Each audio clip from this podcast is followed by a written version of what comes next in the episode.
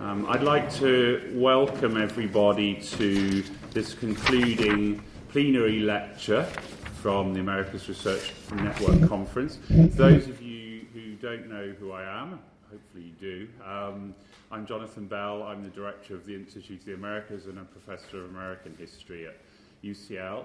Um, so I'd like to um, welcome you to the plenary and also thank you for coming to the conference on behalf of the Institute. Um, I'm absolutely delighted by how the conference has gone. I've attended some of it when I've been able to, and I've been really very impressed by not only the quality of the talks that students and, and colleagues have been given, giving, but also um, the range of uh, research and the range of universities represented. So I'm absolutely delighted, and I hope you've enjoyed the conference as much as I have. Um, I would also take this opportunity um, before we conclude the conference and uh, listen to, to Francisco that I want to thank, on behalf of the Institute, Thomas and his team of graduate students who've done so much work to organise the conference. Um, there's been a real team of students who have been a credit to the Institute and to UCL, and I'm absolutely delighted. So thank you very much. Um, Um, and, um, and there will be a concluding reception at the end, so it'll be nice for us all to mingle one last time before we, we head off in our separate directions. So, without any further ado, I would like to introduce this evening's plenary speaker, and I'm delighted to say I'm hopefully one of the first people to be introducing him formally as Professor Francisco Panizza um, from the Department of Government at the London School of Economics. Um, Francisco is an expert in democracy and human rights in Latin America. He works on populism and populist politics and the left broadly defined across the, uh, the Latin American region. Um, and he's here today to sort of put in perspective the recent past and Latin American politics in the recent past, reviewing the decade since 2005 um, it was advertised as being whether it's a decade won or a decade lost, and I see we've got a new title for um, us. Uh, still a variation of it, yeah. Um, no. So which brings in a bit of uh, a bit of yeah. um, U.S. cultural history yeah, in there as well. The times there are changing. So thank you very much. Yeah. um, hello and good evening. uh, thanks for, uh, to Thomas and the organizers to the conference for inviting me and to Jonathan for the introduction. Uh, there is a slight change in the title because I, sometimes you have to kind of adapt the, what we want to talk to the topic of the conference. But I think that what I'm going to say very, very much relates to what you have been discussing about power and change in the Americas in the modern world. Um, let me start by saying the following. Um, the 1980s was a remarkable decade in Latin America for more than one reason, but basically for two fundamentally contradictory, if you want, uh, processes. One was the massive process of transition to democracy that happened in the region.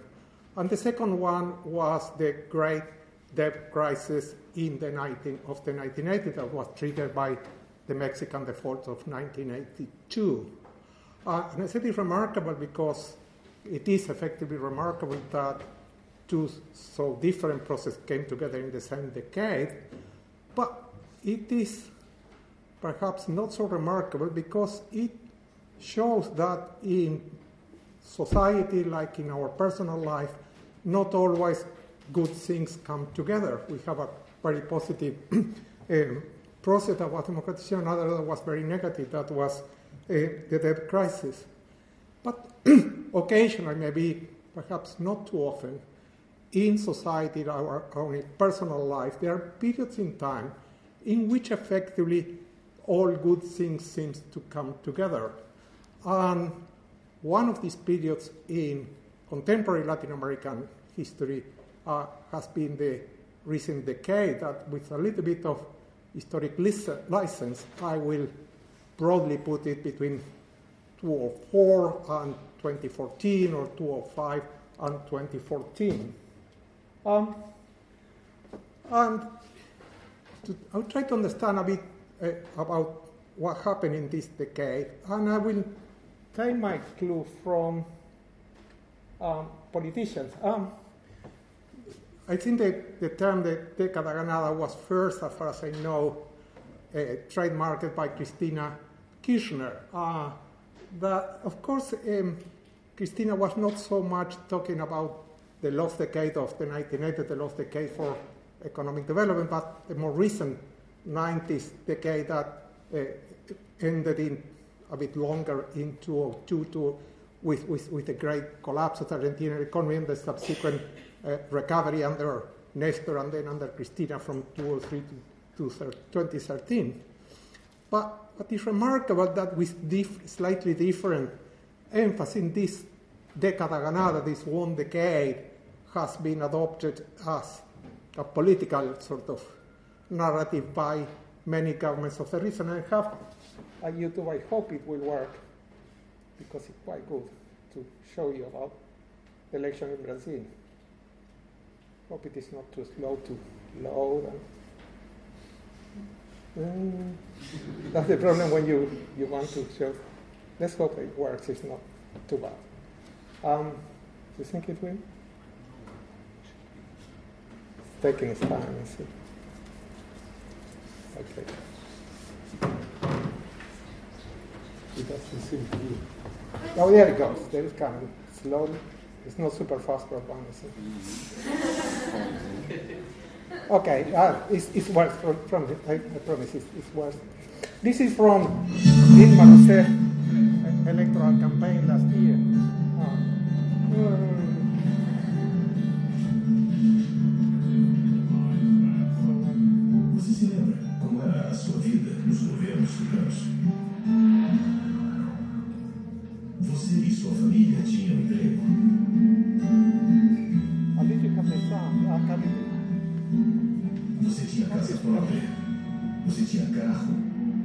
viajava de avião. O seu filho, ele podia estudar na universidade. Os mais novos talvez nem se lembrem, mas quem viveu os governos tucanos não quer trocar os sonhos de hoje pelos pesadelos de ontem. Mudar por mudar não significa que a sua vida vai melhorar. O Brasil não pode perder o rumo.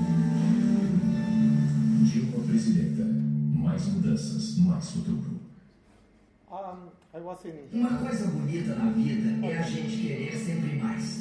Eu sinto isso de uma maneira muito positiva quando converso com as pessoas. Sinto como todos vocês. Okay, now, um, let's give you a flavor of what has been the political campaign of most uh, governments in the region the last couple of years. It was, I was saying, I was in Uruguay. I am from Uruguay actually uh, during uh, the quite recent campaign in 2014, and again the Frente Amplio, Tabaré Vázquez was campaigning broadly on the same, on the same uh, narrative, uh, and his slogan was, "We are doing great. We are vamos bien." Uh, he was criticized for complacency, but so this variation of the década ganada has been the standard political narrative. um, so what I'm going to do today is first examining whether effectively this was a década ganada Second, if it was, has come to an end. And third, what are the likely uh, consequences if it is effectively come to an end.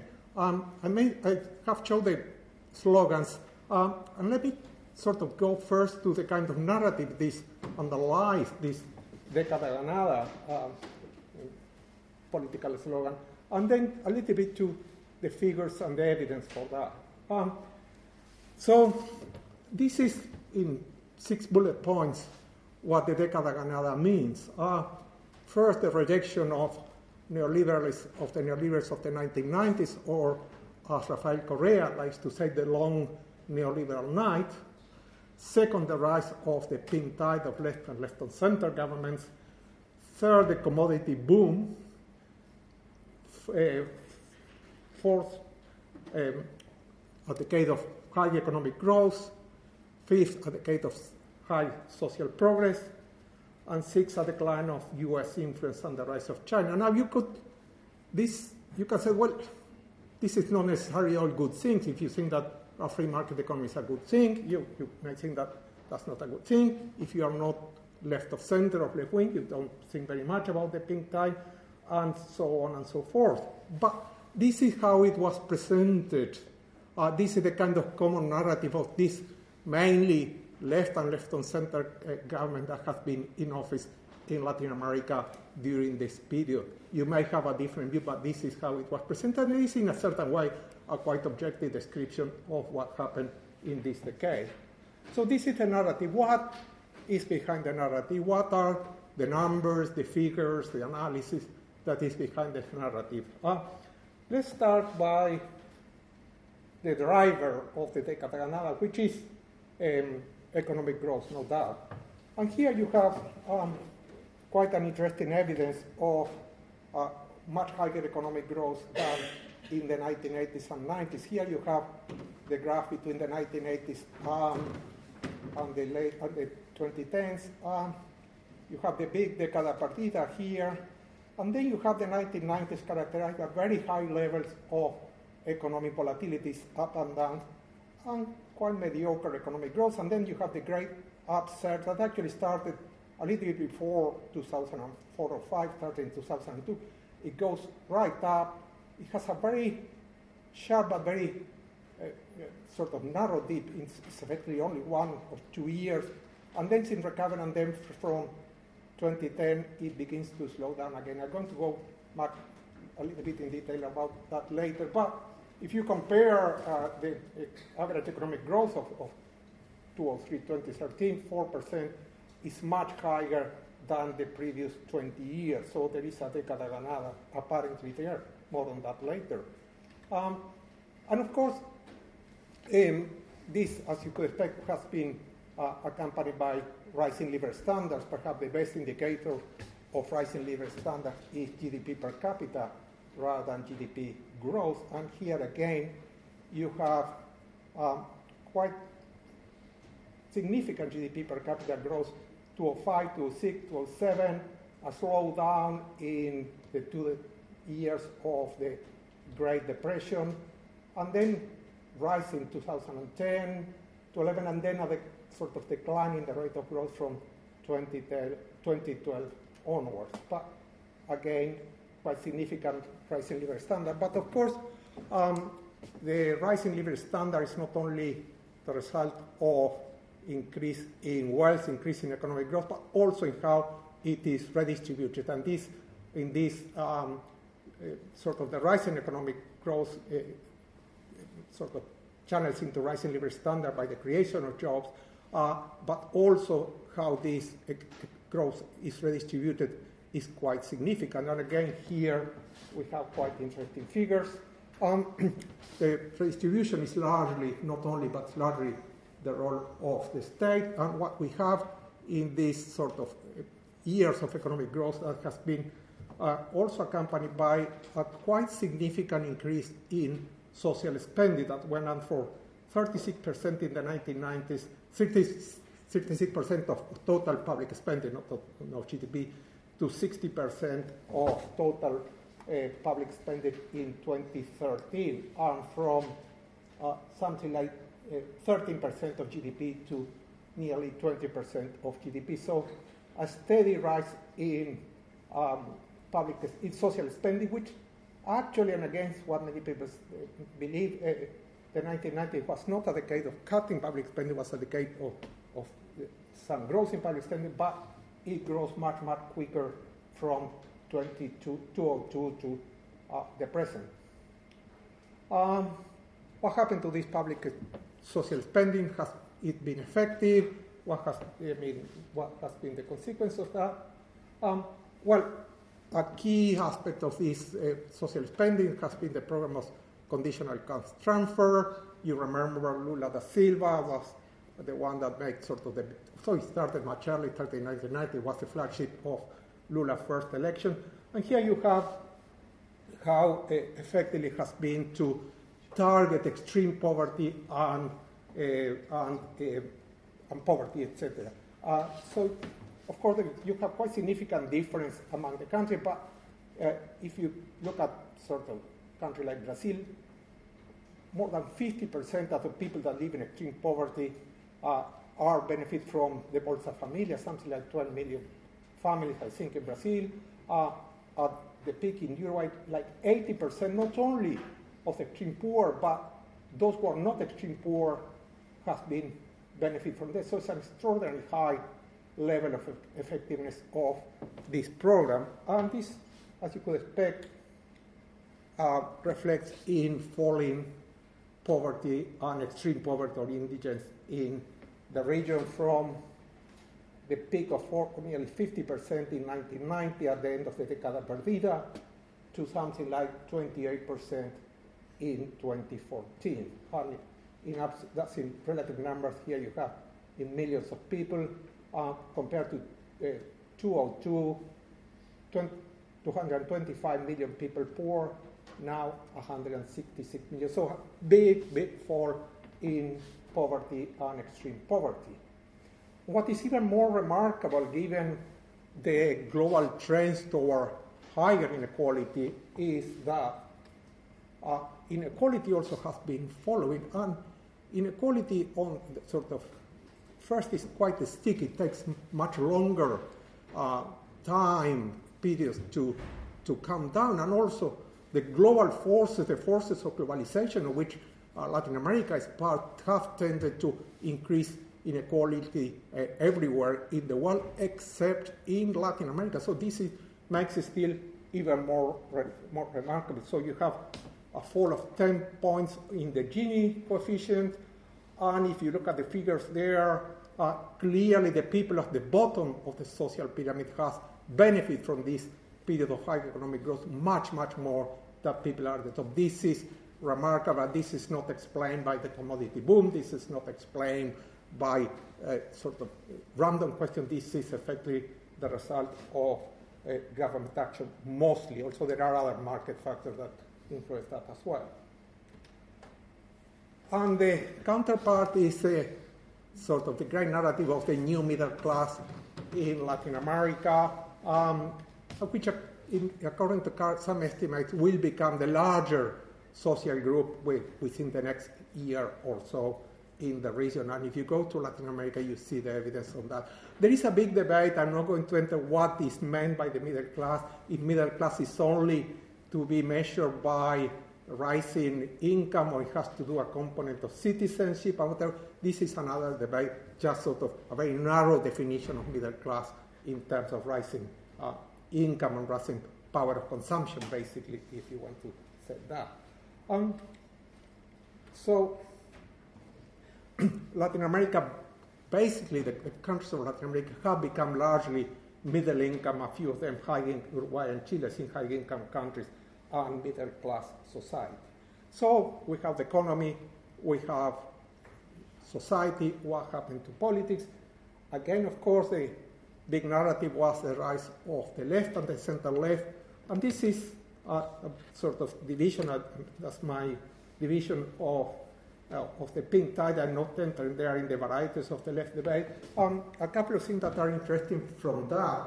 Um, of course, the the rise of the pink tide didn't happen everywhere in Latin America. Um, it happened predominantly in South America rather than in Central America. And of course, Mexico has never had a, a left of center government in the, in, in the modern time.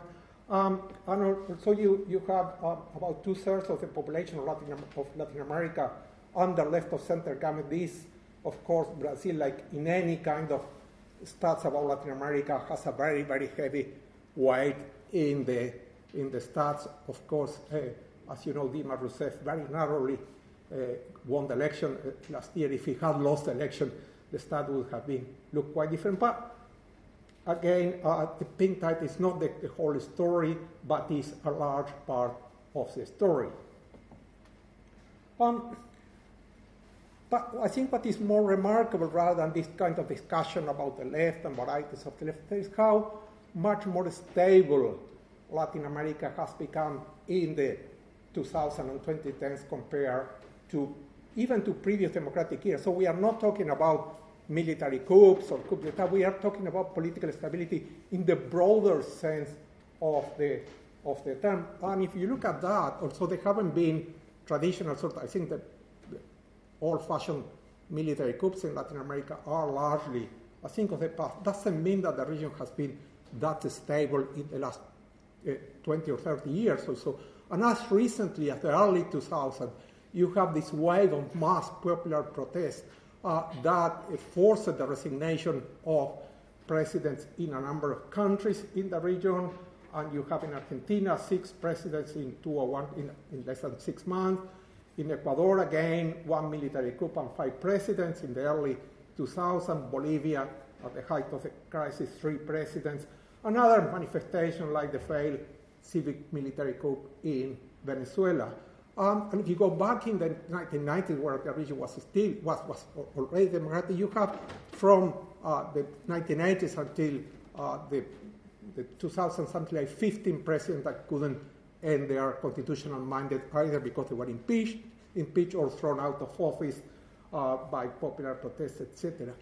And if you make the contrast uh, with, with what happened in the last decade or so, is quite remarkable. Um, never before has, particularly South America, had such a large number of governments in office for such a long duration of time. And there you have a few of them. It, it, coincidentally, they're all left of center, but it's not the point I'm trying to make. You have four PT administrations in Brazil, three Frente Amplio governments in Uruguay, two countries that have very competitive party systems. There are not kind of populist one-party state. Uh, Argentina, which is also quite a pluralist democracy, in spite of what many people think, three K governments, uh, and then uh, in Bolivia, in Ecuador, and Venezuela, again, long periods of government by MAS, by Correa, País, or by Chavismo. Of course, there is no total uh, sort of stability, not total. Uh, of course, we have the, the position of Zelaya in Honduras in 2009 and Lugo more recently in 2012, but the contrast in terms of stability is quite remarkable. Um, but I guess if we are looking at Década Ganada, we have also to look at questions of democracy, uh, not only about where it's left or right, whether it's stable, but where these are sort of the, sort of their democratic gains. Um, and I think there are many arguments that that to be made about an expansion of democratic rights. Um, of course, need sort of periodization are, are, are, tricky. Some of the gains started earlier, but they continue in the 2000s, particularly socioeconomic inclusion. We have seen that um, in, in, the socioeconomic figures, um, a renewed emphasis in post-transitional justice for the legacy of human rights of the 1970s, the new agenda of rights or, in almost everywhere in Latin America is remarkable in a region that is culturally in many ways very conservative, still with a very heavy influence of the Catholic Church, how quickly and how widespread has been the adoption of the new agenda of rights like gay marriage, abortion, even in Chile, etc. And some new forms of popular participation, communal councils, recall referendums, etc., perhaps not as widespread as you would think so, but some there. And of course, something that, again, this started more in the 1990s, but has a remarkable uh, sort of in, um, emphasis, in particular in Bolivia, uh, in the 2000, the recognition of indigenous agency, indigenous nationalities, and plurinational states. So, in that, an expansion of democratic rights. Uh, so, sort of at the top end of, the, of the, this decade, 2014, uh, this was the Freedom House map of freedom in the world. Uh, and as you can see there, Latin America is the second most democratic uh, region in the world after Western Europe, which is an incredible turnaround uh, from what Latin America was in the past and this Eastern um, last but not least, what happened internationally in, in this decade uh, well, the decade started by the demise of the free trade area of the Americas in the, in the Summit of the America in Mar del Plata in 2005, which is, was perhaps the, the last phase of the sort of reaction against neoliberalism, and a remarkable new set of new regional integration institutions, the most important perhaps UNASUR, but also ALBA, and also more recent CELAC, among others. Uh, and this was accompanied and, and by a decline in U.S. influence in the world. And you can measure it in many, many ways, commercially, politically. And just mention it just to give a sort of snapshot of, in terms of the summits of America, you have 205. Bush was basically humiliated by Chavez and Kirchner in Mar del Plata. After Bush, of course, comes uh, Obama, and he goes to Port Spain. There was a great hope, famous picture in which uh, Chavez gives uh, Obama a copy of The Open Veins of Latin America by Galeano, a great expectation. But this came quite quickly followed by disappointment because, largely about, because of the Cuban question. Of course, you know the recent development. Uh, and if does anybody remember the following Summit of the America? It happened in Cartagena de Indias in 2012, uh, in which was a complete sort of washdown. Uh, there was no communique. Obama was completely isolated there. Of course, this doesn't measure the whole sort of paraphernalia or different aspect of U.S. influence. I don't think that you know the, the fact that Obama uh, was isolated in Cartagena means that the U.S. was isolated in Latin America. Not like that, but it's just a question. And what you have, I think, quite remarkable, quite important in, in, in this decade was the rise of sort of international prominence of two leaders, very different leaders, uh, Chavez and Lula. That I don't think that never before in the modern era you have two Latin American leaders that have such a high international profile and again sort of marking the entrance of Latin America as a kind of much more uh, sort of multilateral uh, international environment. And this was followed much more sort of broader with the rise of China, uh, with the G20, which you have Brazil, Argentina, Mexico, with the South-South diplomacy and South-South trade, particularly from Brazil. And so all this gave Latin America much higher uh, political autonomy from the US and financial autonomy from the international financial institutions, the IMF and the World Bank. So all this was compounded for the Década Ganada. Well, uh, in society, like in our personal life, uh, not always good things come together, and we have to try to enjoy while they last. So, what has happened? Has um, the Ganada come to an end? Uh, well, I hope this is quicker. Um,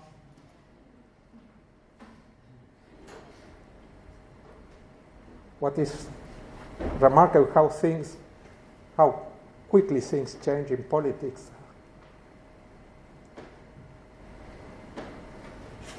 I'm only going to show this.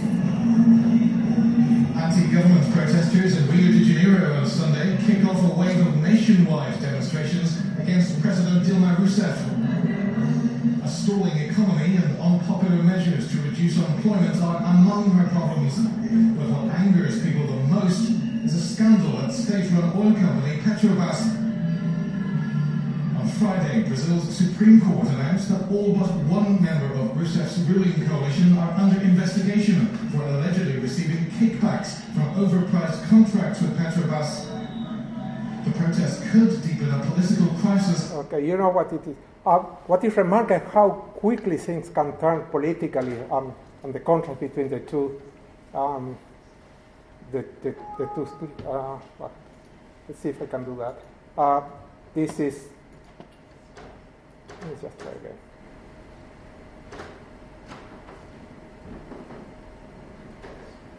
Um, this is about Cristina and the demonstration for the death of Nisman, the prosecutor that's still part of. Well, okay, never mind. You get the flavor about that. So, is that it? Is that not quite a one decade? Um, let's have a look at that. Um, I mentioned the very high levels of economic growth, and I think there is quite there's a, no doubt that uh, the party, the economic party, is over of. It's not over. It's one of these dumb academic parties in which you have wa- warm white wine and peanuts to eat. Uh, and effectively, uh, Latin America uh, growth rate has been falling since 2011. And if you add to that the 2008 and 2009, in which they, they, they suffered the impact of, of, the Great Recession, uh, the Ganada economic was slightly, just no more than half a decade from 2004 to 2008. Um, and what also is important, and I think this is the most important, um, even in the years of high economic growth, uh, productivity growth, which is a driver of economic development, has been extremely low, 1% uh, per, per year. It is very, very little in terms of real economic growth. And what explains it, there was no rise in productivity, what explained the economic growth of this half decade, basically three factors. Uh, the main one was growth in employment, that is the main supply factor in the region. The second, commodity prices, which was the main demand factor that push economic growth. And the third, cheap international interest rate that favor a credit boom. None of these three factors are, are, are there anymore or can continue growth. They cannot be, um, show some figures cannot be further growth in, in, in, employment actually declining. You know what is happening to commodity prices and uh, international interest rates will be sometime in the up, even if they are still very, very low. Uh, so basically, uh, according you can look at the IMF regional economic outlook, you can look at the International Development Bank, you can look at the Economic Commission for Latin America, Caribbean. They have slight different figures, but the common uh, conclusion is that uh, for some years to come, uh, the rate of economic growth in Latin America is going to be much, much lower than it has been during the Década Ganada. And to compound that, uh, there is no even the possibility of kind of the fiscal stimulus that most countries apply in 2008 and 2009 to countervail, uh, countervail the, the, the, the, international economic recession. And you have there the indicator how close uh, economic growth is dependent on commodity prices. Uh, these are the projections for economic growth. Uh, this starts in 2011. So if you um, you sort of in the previous year, they uh, um, in the previous year has been like this. I, it has come down, as I said, from 2011, and the projection for uh, the next four or five years are quite moderate economic growth. It's not a recession, but quite moderate economic growth. Um, public spending uh, outstripping revenues. Public spending as economic growth depending on commodity revenues, much more in some countries than others, much more in, in Venezuela than in other countries.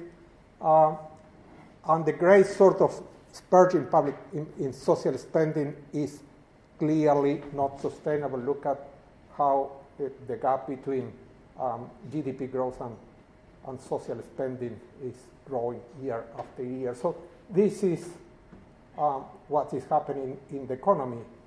And so this has given way of a new narrative, or the one that counter narrative to Década Ganada, which I have named the Década Perdida narrative. And this is basically uh, when you, I think, a good source is the Financial Times because it's such a sort of the voice of economic orthodoxy, if you want, and go along these lines, also with, with slight variation.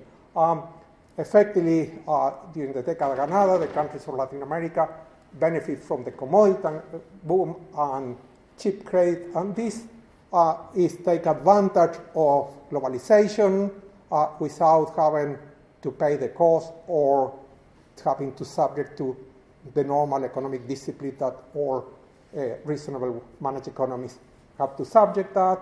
And if you want to example, look at some of the worst performing countries, Argentina, Brazil, and Venezuela, they are all blaming external factors, but effectively they are the, own, the, the doers of their own predicament. And the counterfactual, according to this story, uh, is the countries of the Alianza Pacifico, um, Chile, Colombia, and Peru. Uh, they all benefit from the commodity boom, but they are much better managed. So you have a new kind of narrative, which is Alianza Pacifico good, Mercosur bad. What happened to social progress? Is there a counter narrative to social progress? Well, yes, and there are some figures there. Uh, first, well, of course, the economic uh, improvement in, in, the lives of the people, in welfare, etc., it didn't sort of lift everybody out of, of poverty. About 20 28% of the people in Latin America are still living under the poverty line in spite of social spending and economic growth. Uh, Latin America inequality has fallen, but Latin America is still the most unequal region in the world, the most equal country in Latin America, which is otherwise more unequal than the most unequal country in Europe, which is Portugal.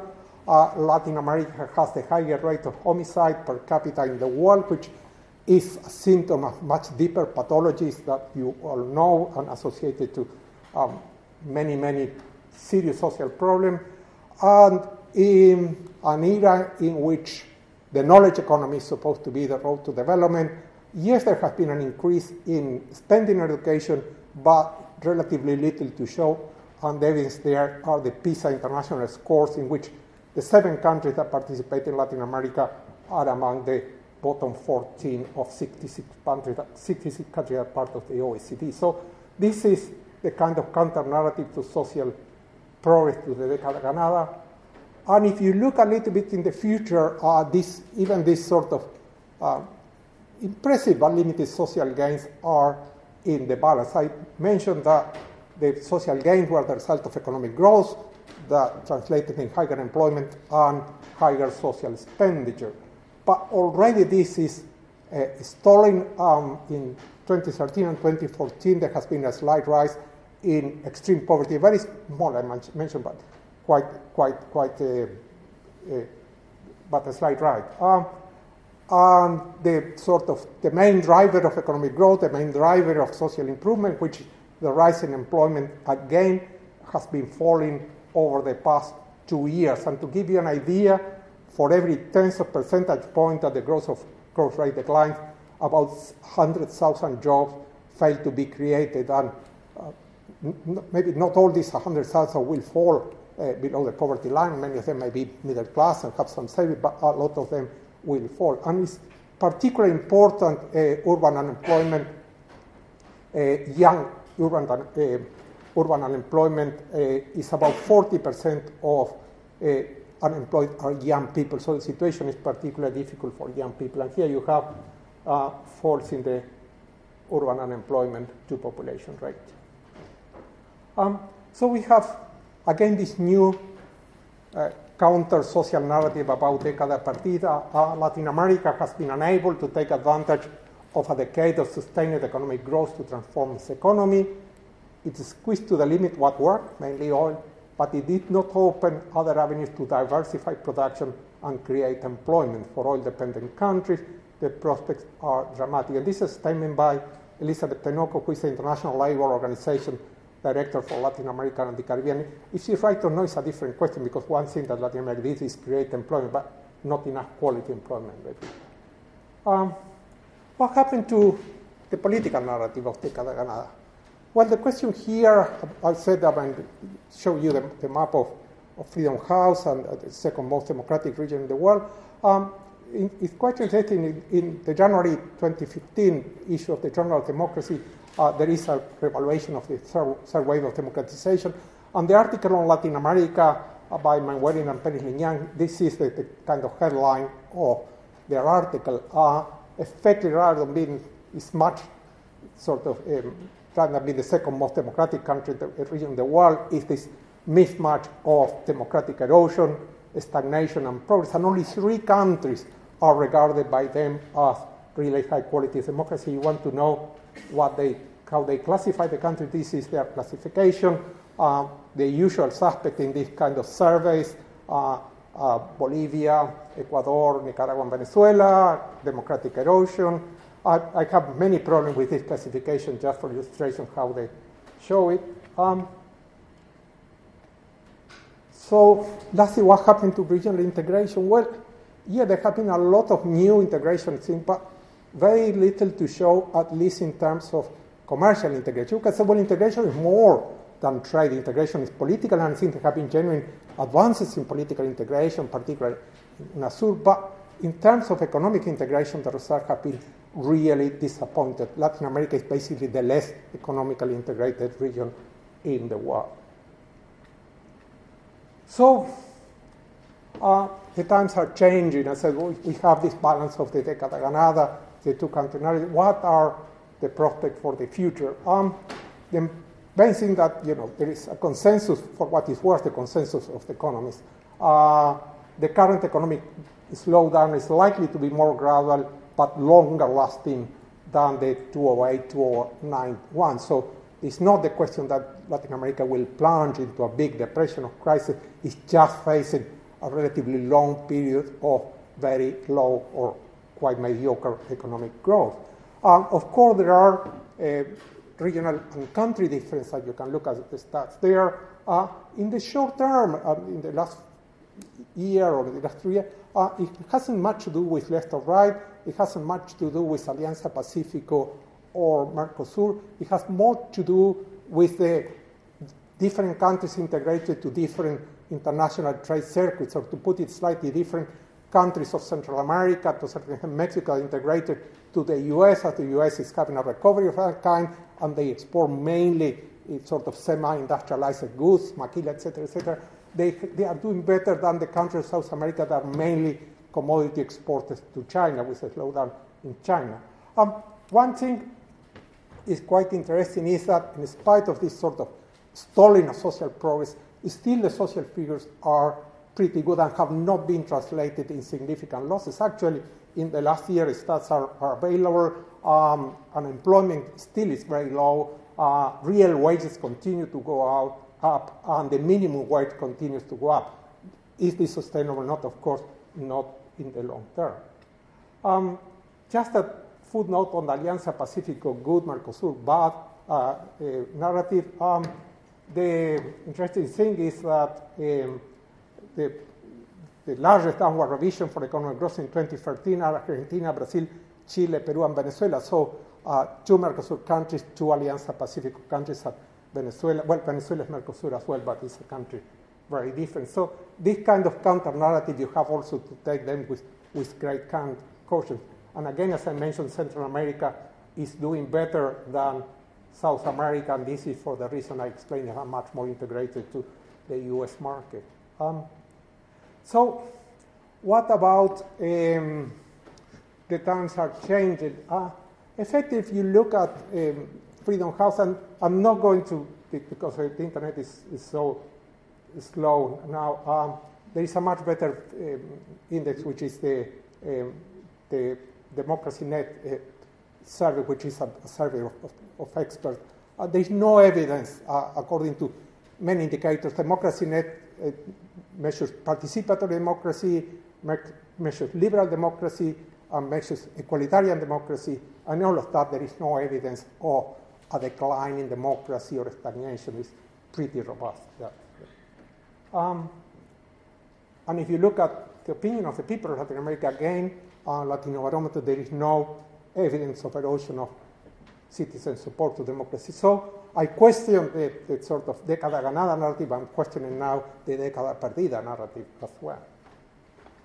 Uh, of course, that doesn't mean that there are no problems of democracy in the region. There are problems of democracy everywhere. I think these are particularly Latin American problems, but they are not equal in any country, they not affect any country equally.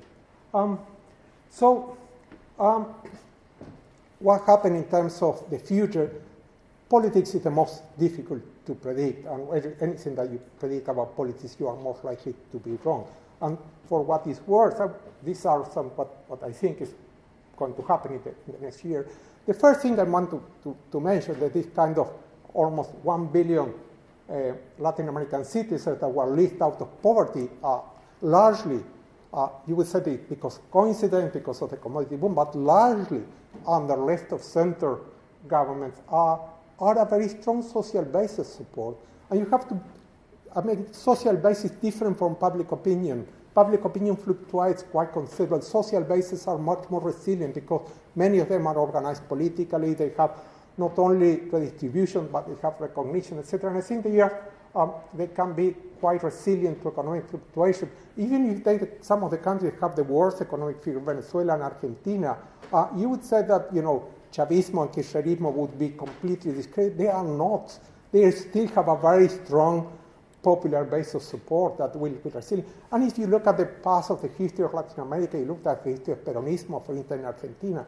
Uh, Peronismo went through all kinds of economic crises and maintained its, its social base for uh, over a 50 years. But it, it is clear uh, that uh, incumbents uh, that benefit from the Década Ganada are facing crises of very different kind and, and intensity in several countries of the region, both from the left and from the right. Argentina, Brazil, Chile, Mexico, and Venezuela.